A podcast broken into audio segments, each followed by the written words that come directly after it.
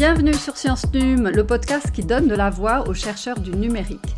Pour la période estivale, je vous propose de partir toutes les semaines à la rencontre d'une chercheuse. Oui, d'une chercheuse. En effet, Télécom Sud Paris s'est demandé comment contribuer à accroître la mixité dans les formations d'ingénieurs et les métiers du numérique. À l'occasion de sa dernière initiative, née d'une exposition de portraits artistiques de chercheuses, ces dernières se sont prêtées au jeu du podcast pour partager leur passion pour les sciences, leur parcours et leur vie scientifique.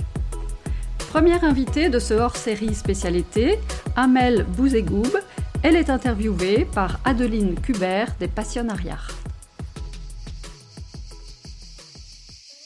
Bonjour, Amel, c'est ça? Oui, c'est ça. Je prononce bien le prénom Très bien, oui, parfait. bien. Amel, on va commencer cette euh, conversation avec une confidence. Quel métier vous vouliez faire quand vous étiez petite fille? Alors moi c'est assez classique en fait. Euh, j'ai voulu être médecin, j'ai voulu être psychologue, j'ai voulu être architecte. Donc voilà. En fait euh, à l'école j'aimais j'aimais plutôt les maths parce que je trouvais que j'étais un peu feignante. J'aimais pas les matières où il fallait apprendre par cœur. Donc j'aimais les maths, les sciences naturelles. Et donc voilà, le cheminement s'est fait doucement doucement et voilà, j'ai découvert l'informatique euh, bien plus tard à l'université. Mais il n'y avait pas un métier enfant qui euh, obsédait euh, toutes vos pensées, une vocation pas, du tout.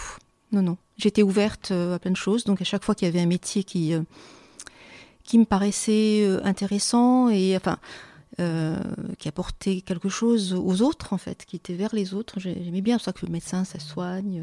enfin voilà. Donc un architecte, ça bâtit des maisons, ça décore des intérieurs. Euh, et puis il y avait l'aspect technique derrière qui était intéressant, donc ça, me fascinait.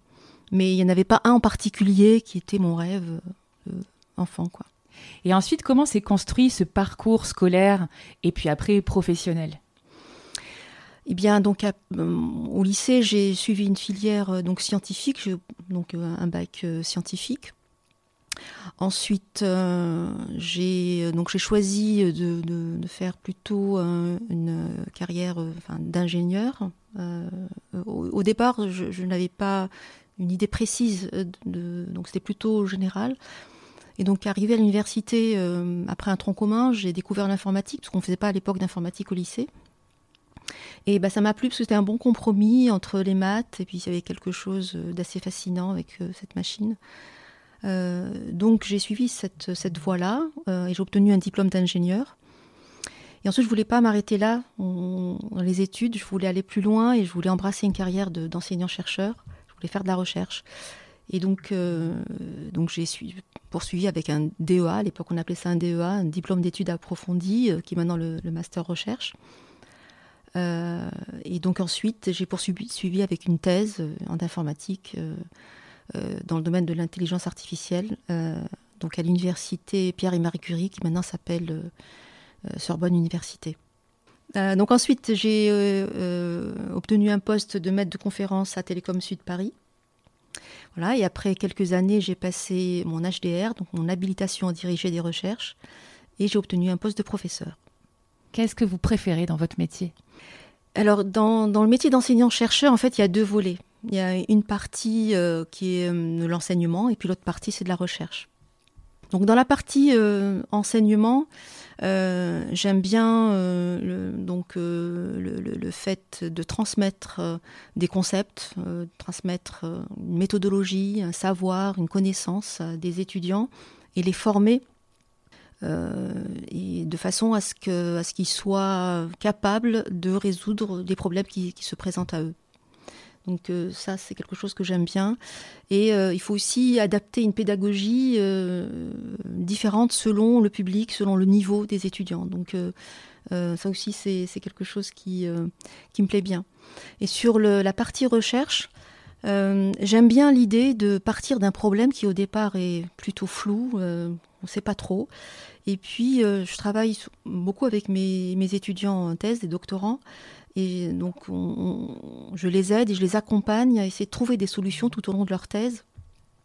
Et j'aime bien les voir progresser et euh, euh, donc euh, arriver à valoriser leurs résultats et petit à petit devenir de jeunes chercheurs et ensuite poursuivre leur carrière de, de chercheurs.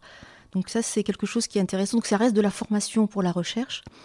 Et alors en recherche, on ne travaille pas seul, on, collabore beaucoup avec des collègues, donc des partenaires euh, académiques ou des partenaires euh, industriels. Et donc cette synergie entre l'académie, le côté académique et le côté euh, industriel est intéressant aussi parce qu'il y a un transfert dans les deux sens. Et donc on ne fait pas de la recherche pour rien, c'est bien que ce soit appliqué ou utilisé par des, par des entreprises et inversement. Donc voilà, il y a aussi le fait qu'on se euh, on, est tout le temps confronté à de nouveaux défis. Euh, et, on, confronte nos résultats aussi à, donc à la communauté scientifique et donc ce qu'on appelle l'état de l'art, hein, l'état des, travaux dans la communauté scientifique aussi bien nationale qu'internationale. Donc on est constamment euh, en train de voilà d'essayer de, de, résoudre ou de répondre à de nouveaux défis. Euh, donc on s'ennuie pas. Voilà. Et euh, finalement, donc dans, dans, ce métier, il faut constamment, on est constamment en train d'apprendre de nouvelles choses. Il faut tout le temps se renouveler, et d'ailleurs aussi bien en enseignement qu'en recherche. Et il faut jamais rester sur, sur ses acquis.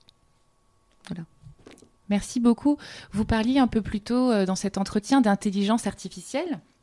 Est-ce qu'aujourd'hui, c'est euh, le principal domaine scientifique sur lequel vous travaillez? Euh, Oui. Donc, mon activité de recherche est centrée autour de l'humain.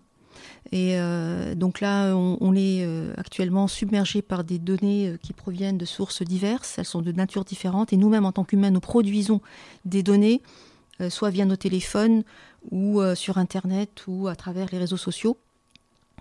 Et euh, donc mes travaux consistent à essayer de, de rendre ces données et ces connaissances facilement extraites, exploitées et bien comprises par, par une machine. Et donc les résultats de ces recherches euh, ça, peut comprendre, donc ça peut être soit des nouveaux algorithmes, euh, des modèles, ou des représentations pour raisonner sur les données. Merci beaucoup. Voilà. Est-ce qu'il y a d'autres domaines scientifiques sur lesquels vous travaillez et que vous voudriez nous partager? Euh, alors, en général, ce qui m'a toujours fasciné, c'est de pouvoir reproduire le raisonnement humain et de le modéliser par un ensemble de symboles. Et cette représentation symbolique, et souvent dirigée par des règles logiques qui permettent euh, donc à la machine de prendre des décisions. Ça, c'est euh, le leitmotiv, euh, on va dire, depuis, depuis longtemps. Et donc cette représentation symbolique, c'est ce qu'on appelle l'intelligence artificielle symbolique. Et mais actuellement, je m'intéresse donc à l'intelligence artificielle neurosymbolique, qui combine en fait deux domaines euh, qui sont complémentaires et qui travaillent en symbiose et en tandem. Donc c'est d'une part l'intelligence euh, artificielle, euh, disons statistique, ou l'apprentissage machine, ou on, appelle ça aussi les réseaux de neurones, qui excellent dans la, compréhension de corrélations complexes dans des corpus de données importants. Euh, seulement, euh, euh, ils, sont moins efficaces lorsqu'il y a très peu de données et ne sont pas en mesure d'extraire des, des structures de causalité entre les données. Vous avez des exemples à donner? Alors, on est capable, donc, si, si, vous donnez un, un algorithme de ce type-là une quantité d'images importante, il est capable de reconnaître, donc statistiquement, de reconnaître ce qu'il y a sur une image parce qu'il en a vu, euh, il a vu beaucoup d'exemples euh, de cette image-là. Euh, donc c'est des corrélations qu'il fait, mais il ne sait pas extraire des causes à effet en fait, de dire pourquoi c'est ça et comment. Donc si je pose la question pourquoi, il ne saura pas me répondre. C'est euh, ces célèbres intelligences artificielles euh, tant utilisées en ce moment, comme Wally par exemple, qui euh, peuvent créer des images si on écrit une requête avec s'il te plaît, Wally, crée-moi un chat rouge avec un sourire euh, en forme de banane. Euh, il va reconnaître le chat, la banane parce qu'il a vu plein d'images, donc il va savoir la créer. C'est ça, c'est tout à fait ça. Voilà. Et mais par contre, euh, voilà, face à un nouvel exemple ou s'il y a une petite tâche dans un des exemples, eh bien, ça, fausse complètement les résultats. Ok. Donc voilà. donc ça, c'était le, le, premier donc, je, disais qu'il y avait une corrélation entre donc deux domaines sur lesquels je, souhaite travailler, sur, lesquels je travaille actuellement. Donc, il y a ce volet-là. Et puis, de l'autre côté, il y a donc l'intelligence artificielle symbolique, euh, qui, euh, est capable de, donc de, créer de, de, nouveaux concepts à partir d'objets existants et qui, qui peut donc identifier euh, des, liens de causalité entre, les données. Et donc, euh, en travaillant avec euh, cette approche-là, on, peut prendre des décisions, même s'il n'y a pas beaucoup de données, ce qui n'est pas le cas dans l'apprentissage statistique. et puis, on peut utiliser des règles d'un domaine particulier ou des règles de connaissance du domaine pour générer euh, de nouvelles données qui vont servir à l'entraînement. Donc euh, en fait, cette euh, complémentarité des deux domaines est vraiment une piste prometteuse aujourd'hui. Merci beaucoup. À propos de pistes prometteuses, si vous aviez une jeune femme devant vous aujourd'hui qui avait envie de se lancer dans un parcours similaire au vôtre, quels conseils vous pourriez lui donner? Eh bien, je lui dirais ne te laisse pas décourager, euh, ne laisse personne briser ce rêve et mène-le jusqu'au bout. Parce qu'en fait, euh, aujourd'hui, dans les écoles d'ingénieurs notamment, les proportions de filles euh, sont faibles et de plus en plus faibles. Et on ne comprend pas trop pourquoi, en fait. Et on a l'impression que les filles ne rêvent plus de science, comme ce fut le cas dans les années 70 ou les années 80. Et euh, souvent, elles sont euh, dissuadées par leur environnement, euh, que ce soit l'environnement familial, amical ou scolaire, où elles s'auto-censurent en fait. donc, et donc, bien que les femmes aient été pionnières en, informatique ou dans les sciences en hein. général. Comme Guy Super notamment. Exactement. donc aujourd'hui, il y a moins de 30% de, de, femmes qui sont employées dans le secteur du numérique. Et euh, j'ai l'impression que la, plupart des jeunes pensent que euh, les, choix de filière sont définitifs dès le collège ou le lycée. Euh, et il n'y a pas moyen de, changer cet état de fait. Alors que aujourd'hui, il y a pas mal de, de, possibilités ou de ponts ou de chemins de traverse qui permettent d'aboutir aux mêmes objectifs sans forcément suivre la voie royale. Donc, euh, euh, je dirais euh, aux jeunes femmes qui hésitent à s'engager dans les filières scientifiques, donc il faut tenter, car la seule chose qu'on est sûr de ne pas réussir est celle de ne pas tenter. C'est une très belle phrase, c'est une très belle citation. Voilà. Est-ce que c'est celle que vous écririez sur votre blason si vous aviez un blason à réaliser à votre effigie?